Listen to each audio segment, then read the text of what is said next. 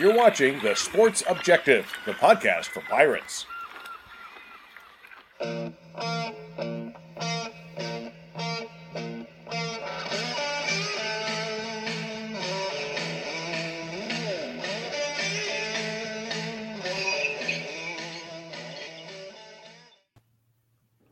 What is going on, Pirate Nation and other college football fans? Welcome into the Sports Objective. We appreciate everyone tuning in.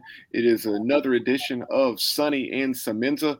It is bowl season, and bowls getting underway tomorrow. Uh, you know that being Friday, December the sixteenth. You have a couple on tap uh, with the Bahamas Bowl as well as the Cure Bowl, and that's a heck of a matchup that we'll talk about here in a little bit between two ranked teams with UTSA and Troy. Um, a couple of conference champions from Conference USA and, and the Sun Belt, respectively.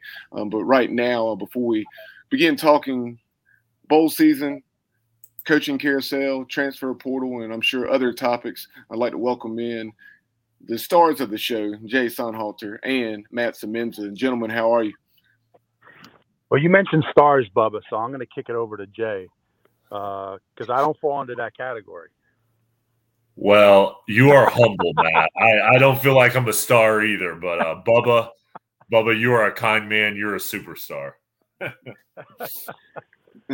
lies are uh, the lies are plentiful as we're uh, you know a minute and a half into things, but uh, guys, uh, I, I, I, mentioned the, the bowl games that are taking place uh, beginning tomorrow, Friday the 16th, and that is uh, obviously, the, the first one is UAB in Miami of Ohio, out in a, a great place to play a football game. Uh, not necessarily great for fans to get there, but uh, the Bahamas Bowl. Uh, so, you know, what are your thoughts on on that one, as well as the three o'clock game, which is one that I've really had circled, and that is UTSA out of Conference USA, a future team in the American. Uh, they've had an unbelievable season and very close to running the table with a couple of close losses. And then you also have a, a tremendous story down in Troy, Alabama, with the Troy Trojans doing what they did in, under a first year head coach. Yeah, well, I just jump in on this one. I mean, my first thought, guys, was when, when I saw the schedule come out and the, the Miami, Ohio UAB game at 11 o'clock on a Friday, huh? I mean, that's an interesting time for a game. Uh, most of us are going to be at work, so unfortunately, I don't know how much of that game I'm going to be able to watch. Um, but I do expect, you know, a, a solid performance from UAB there. Um, but to your point, Bubba, I, I, am really looking forward to the the game at three o'clock uh, tomorrow, which is the UTSA versus Troy. I think two 11 and two teams. Um, Texas San Antonio, I believe, is a three point favorite in that one. So I, I, expect a really competitive game with, you know, two teams that have a lot of talent. You know, when you watch these teams play, they do have talent. So it, it'll be fun to watch.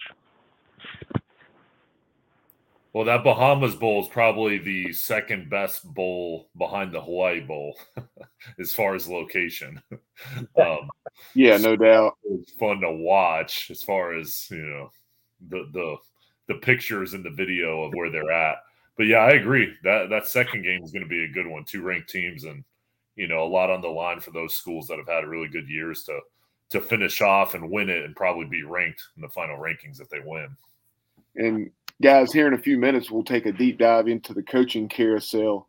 Um, but um, one of those coaching changes that we'll be talking about, a very intriguing hire, a guy who had um, some high school experience uh, where he had won at a very high level. Um, former Baltimore Ravens quarterback and Fresno State product, Trent Dilfer, uh, got that UAB job. I think he's going to be great down there. I mean, I think, I think when these schools take big swings at some guys, it's it's really not a big swing. It's just them thinking outside the box. I think he's going to be able to bring in a really good staff. I know some of the guys that he's brought in, he has connections with them he's going to be able to get really good quarterbacks for that level, and I think he's going to be an awesome fit down there. So I, am excited to see what he does. Yeah, and I think it's going to be really interesting to watch. I mean, he's he's not somebody that's been disconnected from football after his NFL career. I mean, he he obviously had a long career in the NFL, um, but but he's a guy that's been running camps, you know, prospect camps in California for years He's been coaching, like Bubba said, at, at the high school ranks at a high level. Uh, definitely has the knowledge to be successful. Um, so, you know, for me, it always comes back to what type of staff can you assemble, and um, you know, are you able to bring in a really high quality uh, defensive coordinator? Because I'm assuming he's going to be very involved in the offense from a from a play calling perspective. Um, so I, I think that's the big thing: is can you bring in the right staff that's that's going to be able to have success? In that matchup in the Duluth Trading Cure Bowl uh, between the Roadrunners of UTSA, uh, future member, like I said, of the American Athletic Conference, and the Troy Trojans. Um, what a job, Jon Sumrall, uh, the former University of Kentucky linebacker from the early 2000s, uh, who actually came to Troy from his alma mater, where he had been the co-defensive coordinator uh, very um, intrigued to see how this one plays out. I think a lot of points will probably be scored in, in that one. Uh, those uh, offenses have been uh, clicking on all cylinders. Yeah, I mean Troy. Troy for me, guys, is one of those teams that just went completely under the radar all year. Um, you know, it, it's funny. Like I don't recall us, and we've done what 12, 12 shows now, and previewed a lot of football games, and I don't remember us talking about Troy um, so they've kind of stayed under the radar or, or almost off the radar. Um, and they've quietly put together a great season, you know, 11 and 2. So, um, you know, that, that is a team where, you know, I'm looking forward to seeing how they match up with UTSA. Shifting to Saturday's games, um, you know, pretty full schedule. You have six games being played, um, beginning with the, the Wasabi Fenway Bowl um, obviously taking place there at Fenway Park, the home of the Boston Red Sox. Uh, you have the Keg of Nails game, that matchup that hasn't been played in a few years or several years between um, the Cincinnati Bearcats, who obviously are uh, going through a transitional time with Luke Fickell moving on to the University of Wisconsin, and then uh, Scott Satterfield coming over from Louisville. I mean, and Coach Satterfield said he would be watching this one on TV at home and making some recruiting phone calls and those sorts of things. But uh, interesting matchup here um, for a variety of reasons. Yeah, I mean that that whole switch for Satterfield going over is is interesting, and I'm you know surprised he did it, but not surprised because he's feeling pressure at Louisville and as a coach, sometimes you just want to reset the clock. He had an opportunity to do that at a new school. So I know there's kind of a lot of bad blood over that and how it went down. Um, but I think that'll be a good matchup, and you know, I think it's going to be a close ball game. Yeah, yeah, I agree. And you know, it's when you look at that, Louisville is a two-point favorite, I believe, um, which which did surprise me a little bit. You know, uh, Louisville has kind of been an up and down team throughout the course of the season. They've there been some weeks where they played great, and then some weeks where they just look terrible. And uh, you know, I think the question is, uh, you know, I do think straight up, I think Cincinnati's the better team. You know, I think if if you were to take away the the coaching change uh, and everything going on there, I think they're the better team. But it's going to be interesting to see how they respond uh, with Luke Fickell leaving, and and obviously all the transition you wonder how focused they're going to be. You know, um, I'm sure you have a lot of players who are distracted. You know, Jay, like I'll just kick this. Let me ask you a question, Jay. As a former player, if you were heading into a bowl game like this and your head coach was leaving, and all these other things going on right now with the portal and it's almost like free agency, I mean, do you think you'd be able to to invest, you know, 100% into that game? Like I, I feel like I would, but I don't think you know, the roster of 100 guys, everyone will be. I, I think, you know, whenever you're playing a game, you've got to be so locked in and focused during that game, but also in all the preparation. And I think there may be a certain amount of guys that that can put all that to the side and focus. But do I think the whole team can? I, I don't think so. I think it's going to be a major factor. And just like you know, another one, you know, Jackson State. I'm not saying they're not going to win, but I think, you know, with the transition, everything going on with Deion and then the new coach, TC Taylor starting, I know it's completely different. But anytime there's change, the whole team is not going to be focused. I agree. I agree. I think that's a really good point. And um, Go ahead, it man. will be interesting to see how these teams. Yeah, it's, uh, it will be interesting to see how both of these teams, you know, respond to that. And uh, you know, we shall see. It's going to be cold weather up there in Fenway Park, and uh, I think that'll be a fun one to watch.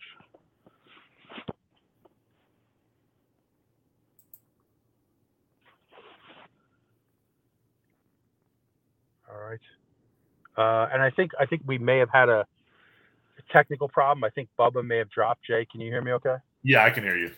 All right. So so Jay, just kind of looking at some of the other games on Saturday. Um, you have this one is really interesting, Jay. You have the Florida Gators playing Oregon State in the Las Vegas Bowl, and it's Oregon State now. The line is up to Oregon State minus ten. Wh- wh- What do you think about that one? Well, I, I think Oregon State is coming away with a lot of momentum after beating Oregon. And uh, I think they're a team on the rise. Their coach just got a contract extension. And, yeah, I think they're stable. And I think Florida's coming in with a lot of instability and a lot of guys that aren't going to play in this game and a lot of change coming up here on the horizon. Yeah, I totally agree. I mean, instability is the perfect word for Florida right now. I mean, that you talk about a- situation right now with the, in their quarterback room with uh, we had talked about this a few weeks ago, but the backup quarterback Kitna, who was uh, you know was under uh, came under charges for you know some things we probably don't want to talk about on this show, but he's no longer on the roster. And then you have Anthony Richardson, who was the starter, who is, in my opinion, surprisingly opted for the NFL. Jay, like when I watched him, what I saw was a really dynamic athlete, but I didn't see a quarterback who was NFL ready. Yeah, he's raw. Um, he has talent, but he he does not need to go pro.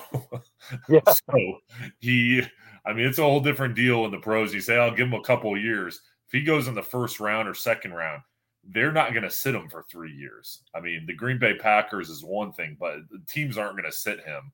He's going to play. He's not ready. And then you look up all of a sudden, a guy that has talent that could potentially be really good is going to be out of the league if you don't end up in the right situation. Yeah, absolutely. And you know, and let's just say, you know, let's just say he is a capable NFL quarterback, Jay. I mean, I just hate that these guys opt out. I really do. It, it, it's just not, you know, it's just not who I am as a as a player, as a teammate to just opt out. Um, it's one thing if you're a you know a top ten prospect, but you know if, if you're a guy who who wasn't exactly a superstar in college and, and maybe a fringe prospect, it really kind of bothers me that that these bowl games. I mean, you're just seeing you're seeing too many players opt out. Um, you know, just from Florida alone, there's a handful of guys that went into the portal. Um, they're going to be down linebackers. They're going to be down linemen. What are they really putting on the field? Like, I, I'm not really a betting man, but I, you know, I'm going to be all over Oregon State in this game to cover because I don't think Florida has anything left. Yeah, well, I mean, it's, you're right. I mean, they're going to have guys out, a lot of turmoil, you know, change going on. But so much of it is, do you really want to be there, or do you just want the season to be over? and I, I agree with you. I think Oregon State has all the momentum, and Florida doesn't. Yeah, absolutely, Jay and Bubba. I think you're back. I think you may have had a little I am. drop off. Um, there. Speaking of mobile quarterbacks, I wanted to revert back to that uh, Louisville Cincinnati game for a moment. Uh, you guys may have already mentioned this, but uh, Malik Cunningham, uh, from everything I've seen, uh, is not playing in that game. So um, that's another element to consider. Louisville lost 26 to 13 at Kentucky in the regular season finale and only scored 13 points. They're going to be going yeah, they're not as good as last year, but Cincinnati's defense, as we know, is still very, very solid. So um, I, I think I like the Bearcats in that one. Bubba, what is the reason why he's not playing? I know he was he'd been banged up and he he played he attempted six passes in the game against Kentucky. So I don't I'm guessing he's still banged up and opting out for that reason. I don't know I don't know if he could go but is choosing not to go. Um, but the the guy um, that played the majority of the snaps in that game, I think he threw 20 or 25 passes compared to uh, Malik Cunningham's six. Well, that's Jay. I don't know about you, but for me, that's another uh, tell. That's another tell in, in picking that game. So with that, I, I really like Cincinnati to to cover. But going going back to the Las Vegas Bowl and that matchup in the beautiful new stadium there in Vegas um, between the Beavers and the Gators. Um, as you know, Matt, I listen to the um, Pod Up with Matthews in the Morning podcast on a pretty consistent basis. Yeah, and and and they're um, Florida centric, and and they were just talking about how um, you know the Gators. Who knows? They may only take like forty five players or something in this game. Yeah, I mean, well, you might as well use it as a as an audition, right? I mean, for your for your young players who you feel like are really up and coming, um, you might as well use as an audition for those guys and get them some experience prior to going into spring ball. So, you know, it's, it's not a bad opportunity, but man, it is tough to be a college football coach in 2022. You know, Jay, it's just it's crazy. I mean, you, you, all of a sudden you lose half your roster. And I know I know you guys were talking about Anthony Richardson um, opting out. Uh, Jack Miller um, that's going to be getting the start for the Gators. I know Shane Matthews is is very high on what he's seen from him. He said he can really throw the football when he's seen him in practice and in limited action in the games. Well, it'd be, fun to watch. It'd be, it'd be fun to see how that unfolds. Uh, I have some talked to some Gator fans who are really frustrated right now with the situation there, and I actually had a few of them tell me they weren't even going to watch the game. That's how kind of disgusted they were with, you know, the state of the program right now. And, and we'll come back to the Gators when we um, dive into the transfer portal here in a few minutes because uh, they will certainly be in the market for um, a portal quarterback. Um, you know, could they land? Uh, to my knowledge, right now he's he's not in the portal, but uh, I know Shane Matthews was really hoping that uh, Michael Pratt or um, a few other, a few other guys whose uh, names I'll bring up later on uh, w- would uh, enter the portal, so they would be uh, available for for uh, that Florida staff to uh, potentially land. But um, moving on to some more Saturday's games in the Jimmy Kimmel LA Bowl presented by the Stifel was uh, Washington State versus Fresno State. That is at SoFi Stadium there, there in Inglewood. Uh, what, what, do y'all think about this one? Fresno um, had that surprising loss to UConn, um, but then we saw UConn was a decent team, uh, found a way to win six games, but then they bounced back and um, they, they, won the Mountain West, um, going to the blue turf and getting it done. And I think they're nine and four. Washington State's had a solid year as well.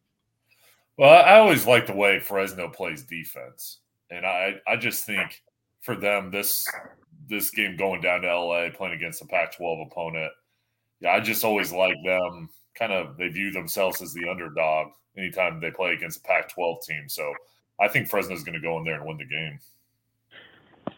So they call this the Jimmy Kimmel LA Bowl. How about that? I mean, I I vote we rename it to the Political Hack Bowl exactly what he is, in my opinion. But I won't go down that road. But yeah, the I agree. but uh, I mean, give me a break with the Jimmy Kimmel. But you know, I, I I think I do agree with you, Jay. I mean, I, I do like Fresno. I think sometimes you just have you look for the team who's more motivated in this situation, and I think Fresno State has a little more to play for. Um, really, you know, nine and four team, and you know, I think they're going to get it done. I don't know if they'll cover the four, but I think they'll they'll get the win. This will be the third Pac-12 team that they have played this season. They, after opening the year against Cal Poly, of course, an FCS opponent, uh, they lost to Oregon State, 35 to 32. That we just finished talking about um, the Beavers, and then they traveled to the Coliseum where they lost 45 to 17 to USC. Uh, so they're as Jay mentioned, accustomed to playing Pac-12 competition, it would not surprise me uh, to see them win this game. At the very least, I think it will be a four-quarter contest. But um,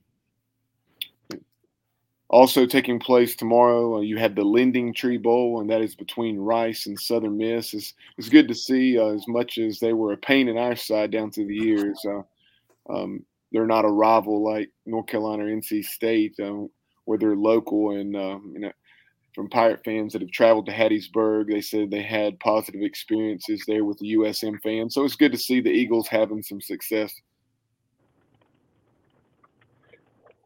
Yeah, it definitely is. I, I'm I'm I'm really you know somewhat intrigued by this game just because you have. I always like to watch Southern Miss, and then you know Rice, who is you know sadly, in my opinion, a new conference mate beginning next year. Uh, and I'm full of opinions today, guys. If you, if you couldn't tell, but uh, but I, you know, I, I, guess I'll have to reluctantly watch to see what Rice is all about, since we'll be uh, conference mates moving forward. Yeah, Jay. Uh, you, I guess you played out there what once, maybe twice. Yeah. Yep. Um, How was that Rice atmosphere? I'm, uh, it was it was packed and rocking, huh?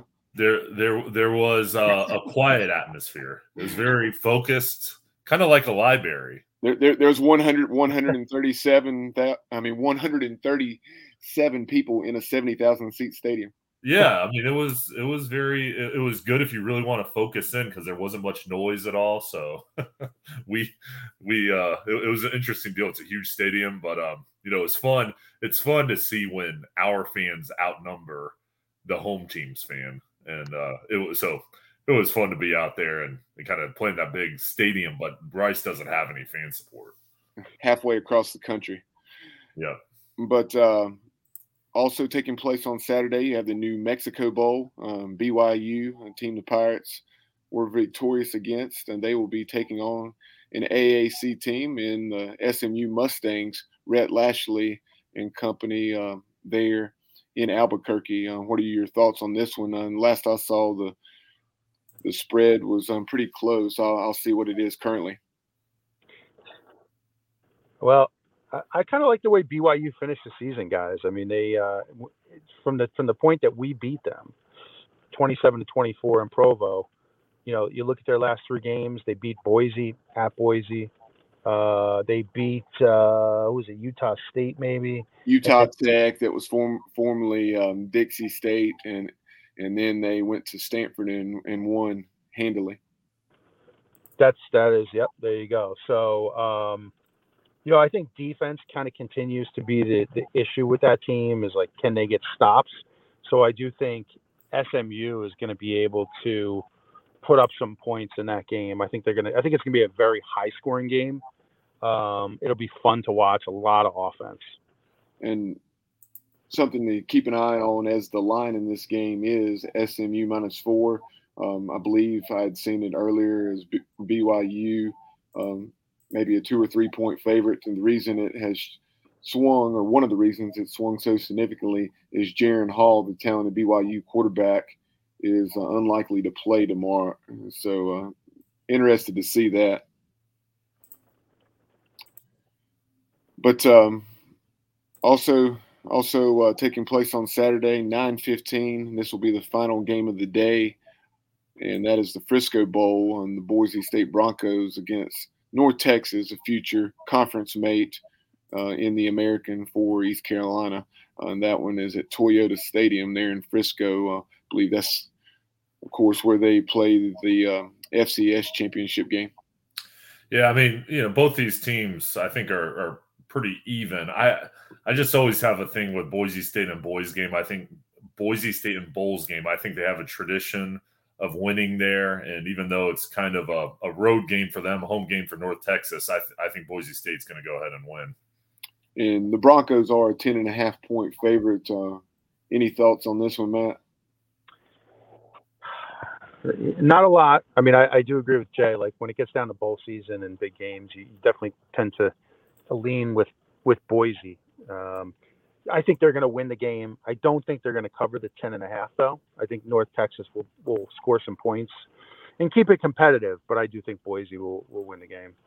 And after, I believe it was seven seasons, um, six or seven seasons, um, Mean Green parted ways with Seth Littrell, and they hired uh, Eric Morris, and he's coming – back to the state of Texas um, from Washington State, where he's offense coordinator, but he had previously been the head coach for I think it was four years at Incarnate Word, uh, who is now um, being coached by G.J. Kinne, who uh, is who's also leaving Incarnate Word to take the Texas State, or he's already accepted the Texas State job, but he is currently coaching uh, the Word uh, as they are playing in the FCS semifinals. So um, that UIW program has uh, really, you know, been in the headlines in the FCS ranks here in recent years. Um, has become a solid FCS program. But uh, going back, I think we. I'm just impressed, Jay. I don't know if you are, but the fact is, Bubba knows so much about incarnate word football. Yeah, I know. you, Bubba. Look at you, Bubba. Hey, I'm well rounded. I'm well rounded. Um, and then the, the other game that we had not mentioned um, is, of course, uh, an, an, FCS game. It's the Cricket Celebration Bowl, and uh, this one is of of interest because Coach Prime, who's of course now the Colorado Buffaloes head coach, uh, he is leading Jackson State for the final time against North Carolina Central down in Atlanta at Mercedes-Benz Stadium. Um, what are your guys' thoughts on this? Last I saw, I think Jackson State was about a 16 and a half point favorite. Well, I, I think I think Jackson State will win because they have more talent, and I've seen Central this year, and they're they're not uh, not up to Jackson State's talent level, but I do think Jackson State will cover. I, I think it's going to be tougher for the, for Jackson State to be focused, and I think it's going to be a close ball game. But I think they'll win. But I think Central will have a chance, and it'll be close. Yeah, I, will just go with you, Jay. I mean, I, am not too familiar with these teams, but I, I, you know, I'd like to see Deion go out on a high note there. He's done a great job, you know, with that program, and um, I'd like to see him go out on a high note. So, uh, you know, we'll see. I, but I'll, but I'll say Jackson State and since I brought up the FCS semifinals um, that are also uh, taking place this weekend, uh, you have Incarnate Word uh, traveling to the Fargo Dome, uh, seven o'clock, uh, and then um, the the first semifinal was earlier that afternoon as Montana State um, travels to South Dakota, um, taking on the South Dakota State Jackrabbits. Um, always love that nickname uh, there. Um, so you, you have the possibility of an FCS championship game between North Dakota State and South Dakota State, which would be uh, an intriguing storyline. But um, something else, guys, I've, I've always thought, uh, and just uh, I understand all the reasons, you know, why Jackson State and the other HBCU programs play in the Celebration Bowl, but I would like to see, uh, you know, a team of that caliber where they, you know, run run the table against who they've played. I would like to see how Jackson State would stack up against a North Dakota State or South Dakota State, et cetera. Yeah, I mean that would be an interesting matchup. Uh, I mean, I think, I think it would be an outstanding ball game. I think it would be an outstanding ball game, and you know, I'm excited to see what happens with Jackson State now in the future. Yeah, and uh, I'll tell you, I just love watching those games. You know, that when North Dakota State when they play at the Fargo Dome and it's and then sometimes you'll see like Montana playing in the snow and it's like 10 degrees. Uh, those, those games uh, to me are are way more uh, entertaining than than so many of these bowl games. You know, I, like I'd rather watch uh, the Jackrabbits play than probably that Boise State North Texas game. That's that's more interesting to me. And before we move on, um, Jay, um, speaking of I know you guys said that you were interested to see how Jackson State is post Deion Sanders or Coach Prime, um, but uh, their new head coach, um, he'd been on staff there. He's a Jackson State alum, TC Taylor, and he had been, I think, four or five seasons at North Carolina Central as the OC. So, Jay, since you had covered the Eagles, are you familiar with Coach Taylor? Um, no, I'm not. I'm not familiar with him. Um, I, I just saw Central play Campbell this year, and um, and they've got a couple pieces that are pretty good players, but overall, I don't think their talent level is, is anywhere close to Jackson State. Gotcha. And um, one final word or a couple thoughts on bowl games before we move on and talk transfer portals was some thoughts on the coaching carousel and some of the hires that have been made. Um, on Monday, uh, you have the Myrtle Beach Bowl. That is the lone game of the day. Uh, the UConn Huskies, who would have thought they would be in a bowl game, but congratulations to Jim Mora Jr. and that program uh, they are taking on the Marshall Thundering Herd um, at Coastal Carolina's stadium there in Conway. And then on Tuesday, you had the famous Idaho Potato Bowl taking place out on the blue turf in Boise uh, as Eastern Michigan, Chris Creighton's Eagles taking on the San Jose State Spartans, who um, have been playing pretty good football in recent years, and, and, that's obviously continued on into this season. And then um, also on Tuesday, you had the roofclaim.com Boca Raton Bowl uh, between the Liberty Flames and Toledo Rockets down at FAU Stadium. But uh, shifting gears to the uh, coaching carousel, um, you, have Coach Prime um, getting getting hired out at Colorado. Um, you've had intriguing hires like Trent Dilfer at UAB, um, Biff Poggi at Charlotte, um, and then obviously a lot of high profile hires uh, like Luke Fickell moving on from Cincinnati to Wisconsin, etc. So, um, what are your guys' thoughts on some of those coaching changes that have been taking place? Well, I think the one that makes the most sense to me is Luke Fickell to Wisconsin. I think he's that that job is just tailor made for him. I think it's a great fit. Um, he he is the type of guy that you know he likes to play a physical style of football. Uh, he does like to run the ball, but but he's but he's you know he brings some versatility to his game plan, and I think, think he's a great fit there. You know he he was really uh, I think he was gunning for the Notre Dame job and obviously that didn't happen. And I think for him, this is probably the next best fit, um, you know, in his career. And, you know, if he does well at Wisconsin, guys, you know, there's no doubt that someday it could be three years, it could be 10 years, but he'll wind up back at Ohio State. Yeah. If, um, if Ryan Day and the Buckeyes, this, this is premature, but, uh, you know, a year or two down the road, if Jim Harbaugh and the, the Wolverines are still getting the best of OSU in that series. Um, depending on how things are going for Fickell and Madison, it would not surprise me to see uh, Ryan Day get the boot and maybe Luke Fickell come home. But uh, that is not a surprising hire with his obvious Big Ten ties. Um, Jay, did you have some thoughts on that one before I brought up another change that was intriguing to me? Well, I, I just think, yeah, I think he's going to be successful at Wisconsin. And with the Ohio State thing, I'll, I'll, tell you, I mean, this is a lot of what ifs, but I mean, if Ohio State plays Michigan in the national championship and Michigan wins and Ohio State upsets Georgia and Michigan wins, he's going to be in trouble this year, losing to Michigan twice. Yep. Yep. So, I mean, that that rivalry's different. And yeah, I mean, you can get, lose your job over that that game. But yeah, I think Luke Fickell's going to be really good at Wisconsin. We talk about how that did not surprise us, um, given his ties to the Big Ten and the type of type of um, program he ran at Cincinnati in terms of style of play, etc. So um, a couple other hires along along those uh, lines that were not surprising whatsoever. Matt Rhule um, got the axe at Carolina with the Panthers, and so uh, him being hired at Nebraska was you know, very uh, unsurprising. And then also uh, the hire of Hugh Freeze at Auburn.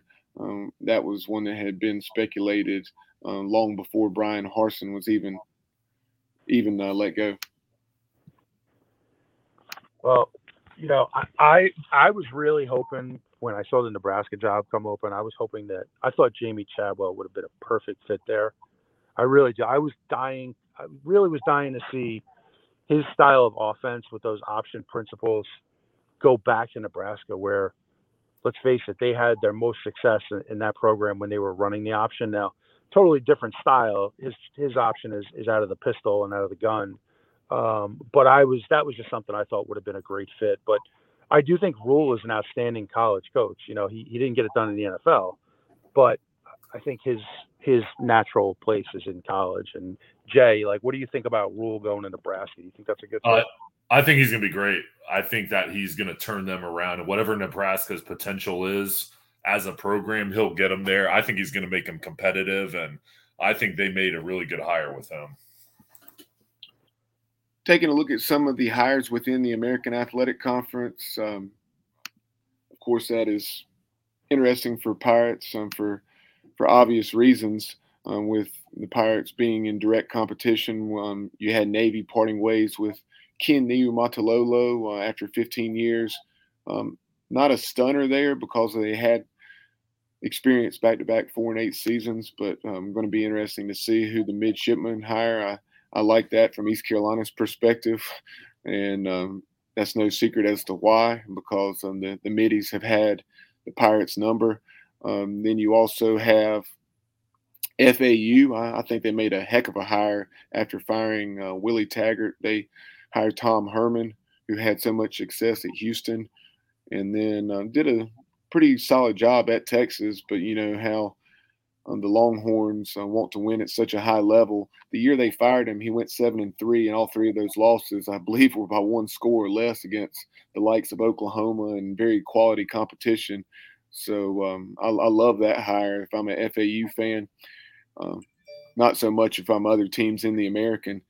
And then uh, I talked about North Texas hiring Eric Morris, an offense coordinator from Washington State, and previously the head coach at Incarnate Word. Uh, you also have Charlotte hiring Biff Poggi, and then you had UAB hiring Trent Dilfer. Uh, any thoughts on some of those new coaches within the American? Well, I, I think Biff Poggi is going to be really good, and Dilfer. I mean, I think both those guys are going to win and make the league better. I think, yeah, I mean, I just think Dilfer going in there, there's a pedigree there, there's a name there, and somebody that's done it at the high school level. One, I think he's going to make that transition. And same thing with Poggi. He was a great high school coach, went to Michigan, and a lot of people think very highly of him. Plus, with his business background, I think there's an upgrade at Charlotte. So I think both those programs are going to be on a better track for success.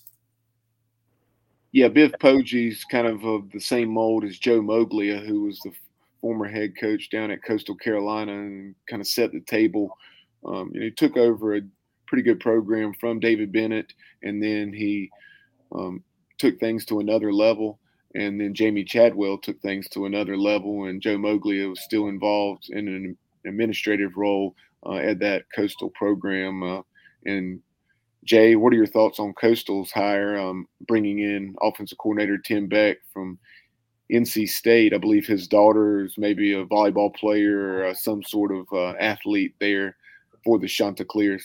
Yeah, and he had a he had a connection, I think, to Joe Moglia as well. Um, you know, he's been to a lot of big big schools and was at state this year. I know his name really didn't come up for any other jobs, um, any other jobs, but I mean, you know, he's going to have an opportunity. Coastal's been rolling. I think he's going to have an opportunity to have success there.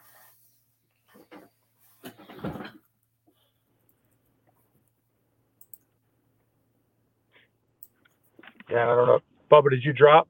I think Bubba. Bubba. I'm back. Okay. Yeah, I broke up there for a minute, but um, kind of moving on. Another thought or two on coaching hires, and before we spend a few minutes on the transfer portal and um, looking over, uh, you still have openings at Stanford. Um, David Shaw resigning after that season-ending loss, and uh, you you also have the Navy job, which we've already mentioned. Uh, Kent State's also open as Sean Lewis, who's doing a solid job in a, a very difficult place to have success there uh, within the MAC. Um, Kent State, um, they, they went into Athens and uh, really gave Georgia all they wanted this year. But uh, Deion Sanders bringing Sean Lewis over to be his offensive coordinator there in Boulder.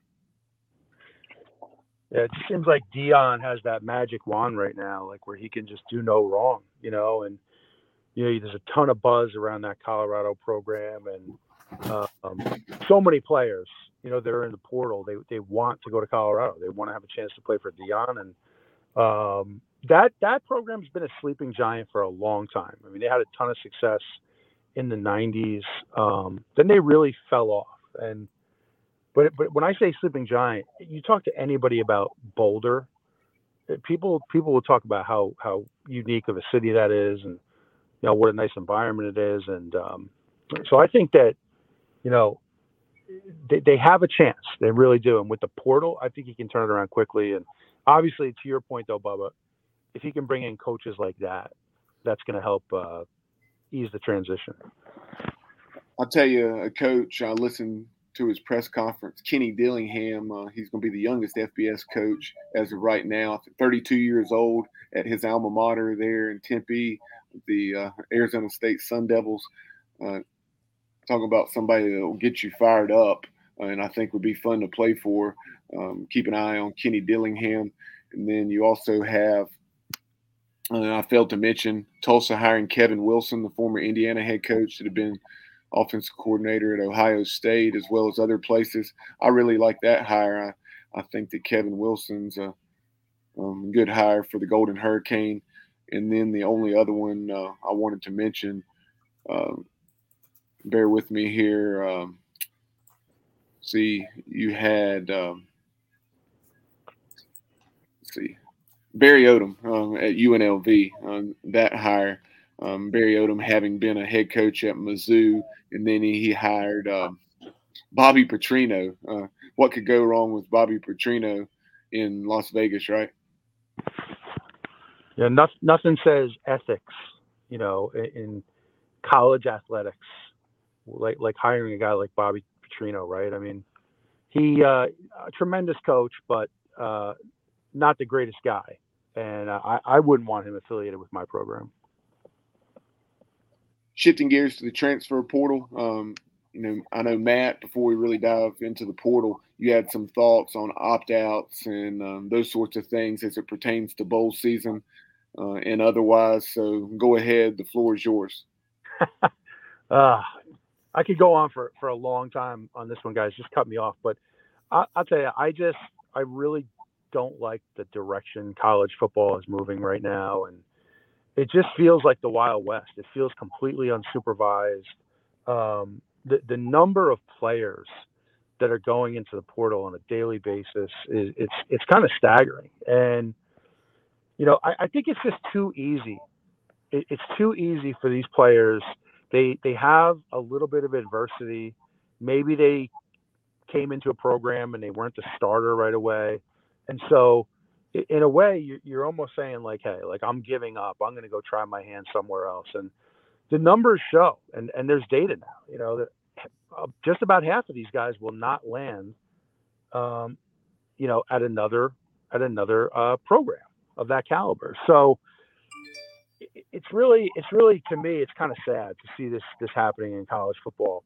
And i just think it's too easy for these guys. The grass isn't always greener and um, I hate it. I hate what it's doing to, to the environment. Um, you know, I hate what it's doing to the bowl games. You're going to see so many bowl games uh, impacted by opt outs and, and, and guys who are, you know, transferring to, to different schools or, or, or entering the portal. So I just, there's no way this could have been the plan when this, when they came up with this. And um, it really worries me for the future of the game because it's just so unstable. And Jay, I'd love to hear your thoughts about that too, because yeah, it's just sad because everything's changed, and I don't know how how they can get it back to the way it was. But I mean, like with these opt outs, guys are going to continue to do it un- until it affects their draft stock, until the NFL, you know, has an issue with it, or until there's a rule.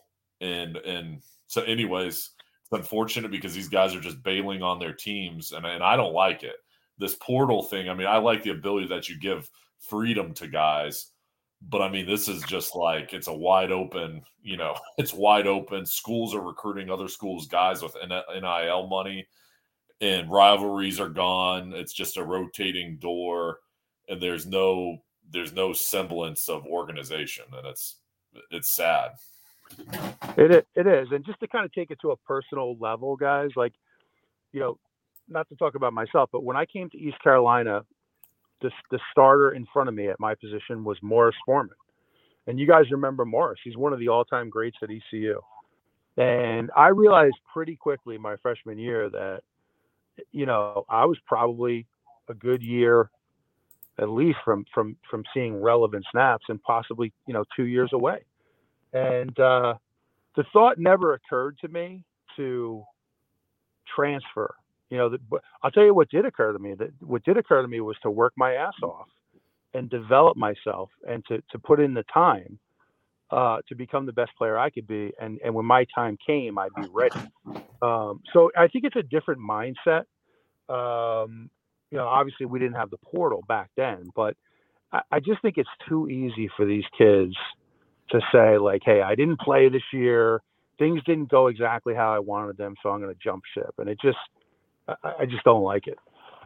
Now, Jay, uh, obviously your situation is a little bit different because you were a Division two program in in Wingate. You're a Wingate Bulldog and uh, opted, and you were from the Raleigh area, so uh, you chose to take your shot at um, FBS football and or perhaps 1A as it was then, I believe.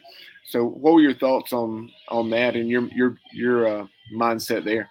Well, I mean, and I had to sit out.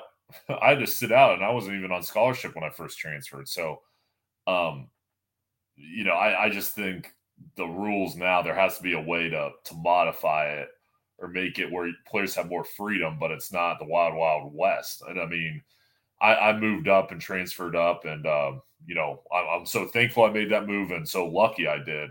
But I mean, I had to I had to sit out. I had a red shirt, and these guys now, I mean, they they there's no rules, there's no there's no box they have to stay in. I mean, it's just like if you don't like a situation, you've got you know you've got free reign to do whatever you want and and take whatever advice you're getting. And I don't I don't think you see that determination or fight. You know, to Matt's example or situations I occurred where nothing was handed to me, I had to earn it. Yeah, and let me just say too, Jay. Like I, I respect your scenario. Like you, you were transferring up to to a different level of football.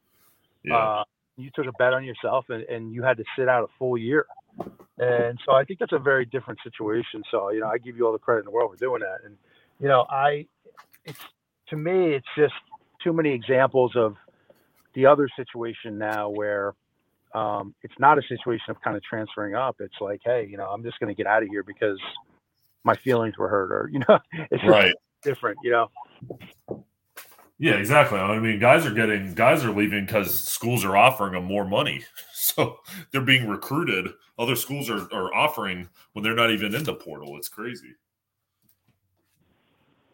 That's right. That's exactly right. And uh, I don't know if Bubba, I think Bubba might be having a technical problem again, but um, I, who knows where it's going, Jay? I mean, who who knows where it's going? And I, I'll tell you, I do think I'd like to get your thoughts on this, right, as we wrap it up here, but you know, I don't let the coaches off the hook either. And, you know, I think that college coaches have really helped create this environment uh, of jumping ship. And, and, I'll just give you an example of, of Lincoln Riley, who obviously had a great career here at East Carolina.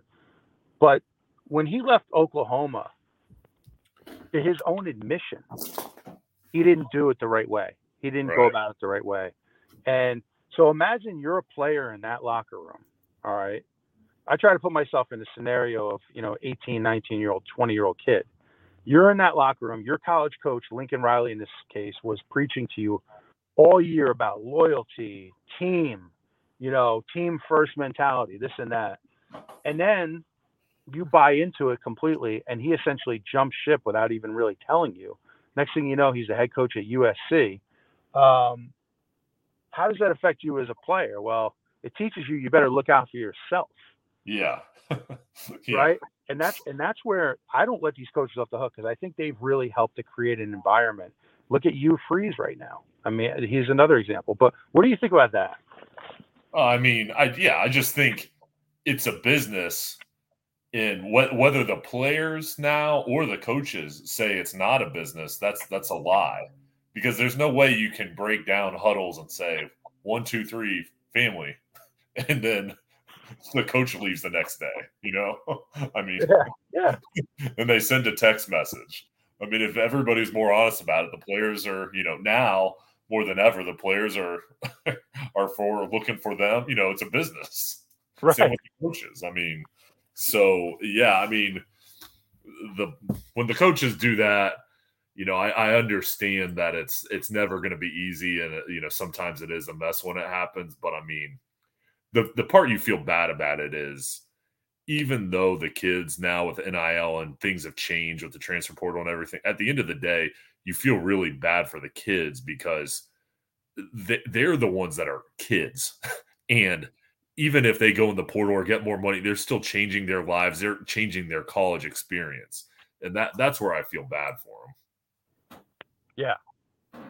Absolutely. I think that's a great point. And you know, I think if I was a player in college football now and I had a coach tell me about you know, family and team, I'd probably be in the in the background, kind of laughing to myself. You know, right, right. it's just not the way it is, and it's just it's just changed. You know, yeah, too much. And that's something I heard uh, Deion Sanders. Uh, speaking, of, you know, if you're intrigued by the Deion Sanders story, uh, Well Off Media, it's his son Deion Sanders Jr. That uh, is the primary person handling that account uh, on social media for him. Uh, but some very interesting videos and, and Deion talking to the guys that, hey, yeah, if you don't want to compete, yeah, we want you to get in the portal, but at the same time, you know, be smart about it. Don't be afraid of competition. Um, you know, if you're if you're there to work, and we want we want you to stay and uh, and and do just that. But keep in mind, if you enter the portal, you may not come out. That's right and the data is there now to, to show that. So you better be getting some good advice, and you better be sure that you know you, you're going to be able to um, find a good situation for yourself. Mean, guys, I know uh, on future shows we'll spend more time on the transfer portal uh, next week, and we'll have a show probably Wednesday, and that's to be determined. But uh, we'll take a look at some of the bowl results to date.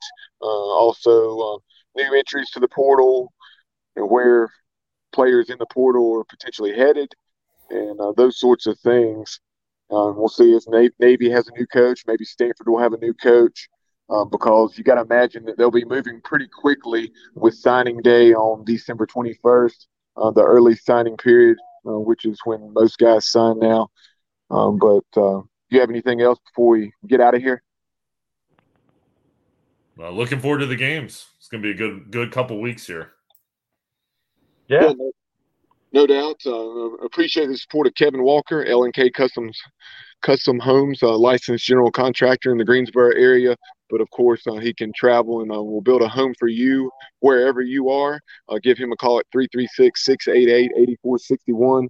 Uh, also, during bowl season, it's great to enjoy some barbecue. if you're in the Williamston area, uh, give the Holiday Brothers a call, whether it's for a bowl party or just your other holiday gatherings, um, you know, Christmas gatherings with your family and friends.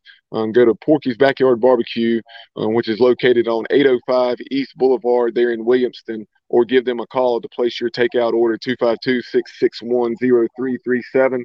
And then um, we certainly also appreciate the support of Mark Minicozzi, former East Carolina great third baseman. Um, go to pgxgloves.com. Use promo code ECU to get 25% off of all products at checkout. And pgxgloves.com has your baseball gloves, golf gloves, football gloves, and some really sharp looking wearables.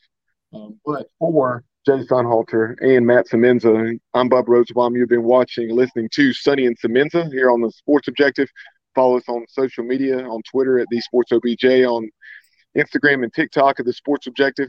Like and follow us on Facebook and subscribe to our YouTube channel where we are now over 700 subscribers.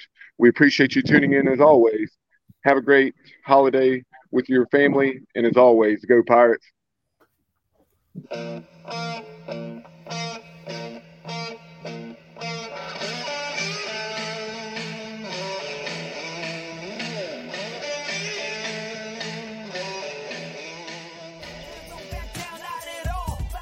You're watching The Sports Objective, the podcast for Pirates. Listen to the show pretty much everywhere podcasts are found. Be sure to follow us on social media at The Sports OBJ on Twitter and TikTok, at The Sports Objective on Instagram. Like and follow our Facebook page and subscribe to our YouTube channel. As always, we appreciate you listening to the show, and go Pirates!